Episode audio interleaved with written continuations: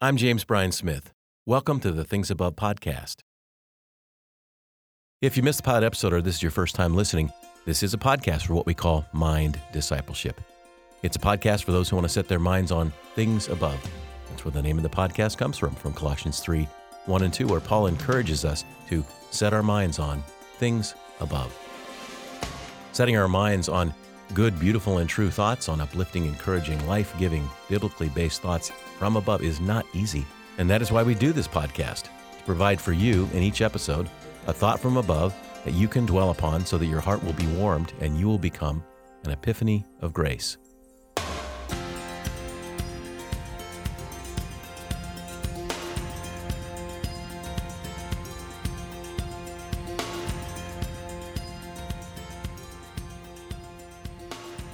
In the last few episodes, I've been walking us through parts of Paul's letter to the Colossians. And in those episodes, I talked about how we are dedicated, how we have been made holy, set apart, sanctified. And in the last episode, I talked about how we've all been qualified, rescued, transferred, redeemed, forgiven, that God's grace has done these amazing things for us. And this is who we are now. But the next verse I want to talk about is in Colossians 2 6. And I'm going to be reading it from the New American Standard Version. And I'm going to explain why. Because the New American Standard Version uses a word that many other translations don't use. And this is the verse As you therefore have received Christ Jesus the Lord, walk in him. Walk in him. It's an interesting word that Paul uses. It's a Greek word, peripateo, which Paul uses many times. And that's this idea that we are to walk in a certain way on the basis of what God has done for us in Christ. All these things I've been talking about being dedicated, being qualified, these things that grace has done on our behalf. So Paul tells us all this, and then he says, Therefore, walk in Him or walk in a particular way. As I was reflecting on this verse, I thought about a true story that happened to me many years ago. So, when I was in high school, one of the sports I did was track. I did that in the spring. And I had a track coach that I really liked. His name was Coach Cronin. And 10 years after high school, and I had not seen Coach for 10 years, I was at the the mall up in Boulder, the Pearl Street Mall, and suddenly I feel a tap on my shoulder. I'm thinking, okay, who's this? I turn around, and there it is. It's Coach Cronin. I said, "Hey, Coach, how's it going?" He goes, "Hey, great, Smith. How you doing?" And we chatted for a minute, and he said, "You know, it's funny, but I was about 200 yards away, and I turned to my wife and I said, "That's Jim Smith." And I started walking toward you, and I thought, Okay, that's weird. Wait a minute. From 200 yards away, you, you knew it was me? He goes, Yeah. He said, I know you by your gait. I know you by the way you walk. There it is. Now, it kind of made me wonder do I walk weird? Is my, is my walk so distinctive that you knew it was me? But this is really true. I work on a college campus and I see people from a distance because the campus is kind of big and I'll see them pretty far away, 200 yards even. And I'll often know, oh, that's Professor so and so, or that's so. I'll know them by the way they walk. So when Paul says to walk in Christ on the basis of everything that God has done for us, walk in a certain way, he has in mind that you and I are going to conduct our lives in a particular way. That's what that means to walk in a certain way. So, what, what does Paul want us to see? Well, he says this in Colossians 2 6, as I've already read. As therefore you've received Christ Jesus, the Lord. What does that mean? It's everything that I've been saying in the last several episodes. We have received all of these gifts rescued, redeemed, forgiven, set apart, transferred. All of these things God in Christ has done for you and me. And then he says in Colossians 2 7, we've been rooted and built up and established in the faith. I mean, that's those are powerful ideas as well. More verbs, right? What has God done? He's rooted us, He's built us up.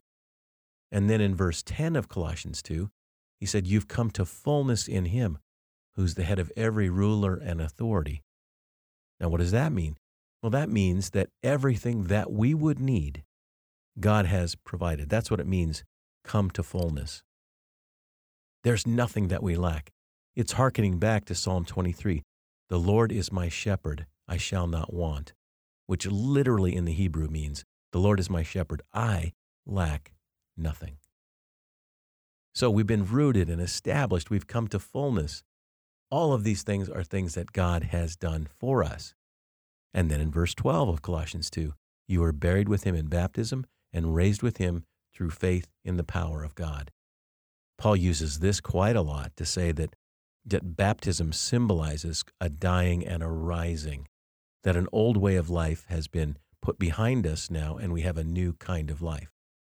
And then in verse 13 of Colossians 2, God made you alive together with him when he forgave us all of our trespasses there it is again. We are forgiven. Verse 14, erasing the record that stood against us, nailing it to the cross. Wow, what an image. The idea here is that, you know, a lot of people think, oh, there's some record, some heavenly ledger where all of the things I've ever done wrong are being recorded. Well, even if that's true, and I don't think it is, but even if it were, what Paul's saying here is that record has been erased. It was nailed to the cross. My sin, oh, the bliss of this glorious thought, my sin, not in part, but the whole, he's nailed to the cross, and I bear it no more. Praise the Lord. Praise the Lord, O oh my soul. That's one of my favorite verses of all time in any hymn. From the hymn, It's Well With My Soul. And then in verse 15, he says, Jesus disarmed the rulers and authorities and made a public example of them, triumphing over them in it. That's what the cross did. It defeated all of these enemies, the principalities and powers that work against us. That's what I love about Colossians. When you study this, it's why it's my favorite epistle. When you study it, you see all of these verbs, these things that God has done on our behalf. So, putting them all together over the last now three episodes, we've been dedicated, made holy, set apart, sanctified. Colossians 1 1. We've been qualified, rescued, transferred, redeemed, Colossians 1:12. We've been rooted, built up and established, Colossians 2:7. We've been made alive. The old life was buried. We're raised to a new kind of life, Colossians 2:10 and 12. We've been forgiven. The record of sin erased, Colossians 2:14. And all of our enemies have been disarmed. Colossians 2:15. Okay, so now you put all that together and you look at Colossians 2 6 again, and there you have it. As therefore you've received Christ Jesus, everything I've been talking about, walk in a particular way. Walk in Him. Now, where does this come from, this idea of walking? Because it's a strange kind of metaphor for us. How do you say, well, I've been redeemed and forgiven and my enemies have been defeated? How do I walk in that? That doesn't make any sense. How do you walk in that way? Based on those things. Well, here's where I've got to turn to my good friend and my favorite New Testament scholar, Scot McKnight, who says this Paul used the term walk, peripateo, instead of live because he learned the tradition of the Pharisees. Now, let me stop there.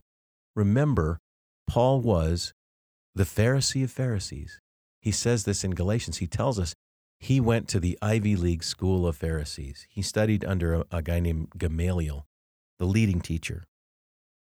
So when Paul, now think about, remember I talked about growing up in Hebrew school and getting to go to the next level. Paul was the best of the best of the best. So he learned these traditions. So again, Scot McKnight says he learned the tradition of the Pharisees.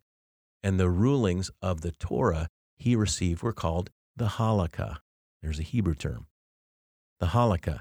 That's the Hebrew term for walking according to the Torah walking according to the Torah.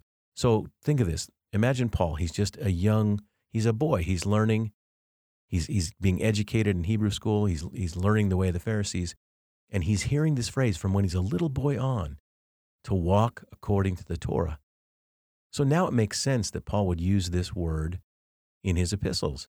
Scot McKnight goes on to say Paul has radically Christologized the halakha under which he was tutored. Paul often uses the term walking as an image of the way of life. So that's what it means walking as an image of the way of life. Now, so for Paul, it was walking in the way of the Torah. So he's growing up, he's hearing the way of the Torah, which is the law. He's learning this. This is how we are to walk. We walk in this particular way. But now he sees that Jesus is the fulfillment of the Torah. He's the fulfillment of the law. So that's why he can then say confidently, we are now to walk in Christ, walk in him because he's the embodiment of everything the Torah was and more. Okay, so Jim, how are we supposed to walk in this? If you ask me to boil it down to a single word, I would say this is the word confidence. Walking with confidence. And I've done some Hebrew, I've done some Greek, might as well do some Latin. So in Latin, confidence, that's the, the Latin root is con means with, and fide which means faith. It's where we get the word fidelity. So confident means walk with faith. That's what it means to walk in confidence with faith. In previous episodes, I've talked a lot about what faith is. Faith is an extension of knowledge based on knowledge. When you know something's true, that's knowledge, then you act in a certain way. You act on that knowledge. That's what faith is. Let's say, for example, you get into an elevator you get into an elevator and you've never been in it before, but you know how elevators work. So you get in and you push the button of the floor. That's an act of faith. It's an extension of knowledge. I know how elevators are supposed to work. And then you get in. That's an act of faith. Push the button and it goes up to that floor. And then it opens up and you assume, well, I'm, I'm on the right floor. All of that was an act of faith, an act of confidence based on a certain kind of knowledge. So when I think about Paul telling us to walk in a certain way, what does that mean? It means to walk with confidence. And I like to say it this way chin up, shoulders back. That's the kind of gait, that's the kind of walk that we're to have. A walk that is confident that God is with me. That all of these things that I've been talking about the last several episodes, rooted, established, forgiven, set apart, made holy. All of these things are true. And if that's true, we should walk with confidence. But note this not confidence in me, not confidence in myself, confidence in God. The God who is trustworthy has done all of these things. That's who you are. Therefore, walk in that way. Some of you know that I have a new book out called The Good and Beautiful You. And over the course of the next several podcasts, I'm going to be talking about that book. I'm going to be speaking about things from within that book. And in many ways, everything I've just said in these last three episodes is what I say in the book that biblically there are things about who we are. And I want to talk about those. Now, there are 10 chapters. There's actually 11 chapters, but there's an opening chapter, an introduction about the soul. But there are 10 things that I want to say in this book that I do say about who you are, who the good and beautiful you that you are actually is. And here's what they are Number one, the Trinity is on your side. God the Father, Son, and Holy Spirit is on your side. Number two, God loves you unconditionally. We live in a world where love is very conditional. It's on the basis of things we do, how we look, what we achieve. God loves us without condition, not on the basis of anything we've done. Number three, you have an immortal, divinely designed soul. You are an unceasing spiritual being with an eternal destiny in God's great universe. Number four, you have an amazing body. It's been fearfully and wonderfully made. I can already hear some of you going, Well, my body, I wish it was this or that. But the truth is, your body is amazing.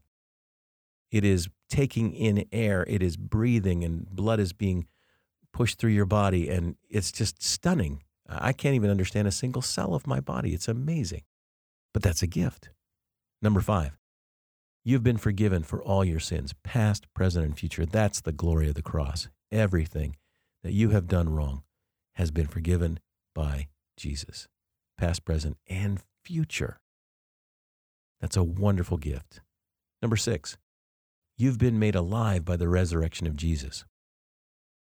Jesus didn't just rise from the dead to show off, to say, look, I can do this. I, I defeated death. He rose from the dead so that he can give his life to you. So that when you put your confidence in him, his very life is in you. Number seven, you live in the strong and unshakable kingdom of God. Hebrews 1 says, We live in a kingdom that cannot be shaken. That is the truth of where you and I now live. The kingdom of God's never in trouble. Number eight, you are on a sacred journey. Your story matters. God chose for you to be born in a particular time and place and family and culture and body, and you are important to God. Your story matters, and you are on a sacred journey. Number nine, you have a divine calling. Now, as I said in a previous episode, some of you say, Well, I'm not called to professional ministry. That's fine. Not many are. But Every one of us has a divine calling, a vocation. Vocare is a Latin word means called. We're called to do something. And what is that? To give glory to God in everything that we do, no matter what your profession is. And finally, number 10, you will live forever with Jesus in glory. When Christ, who is your life, appears, then you will also appear with him in glory. Colossians 3 4. That's the truth. You are designed to live forever. You're an unceasing spiritual being. All of these are truths about who you are. And I'm going to unpack all of those this season as we look at what it means to be a person, to discover the person Jesus created you to be. Now, folks, let me just say this there's only one thing that can get in the way self limiting beliefs.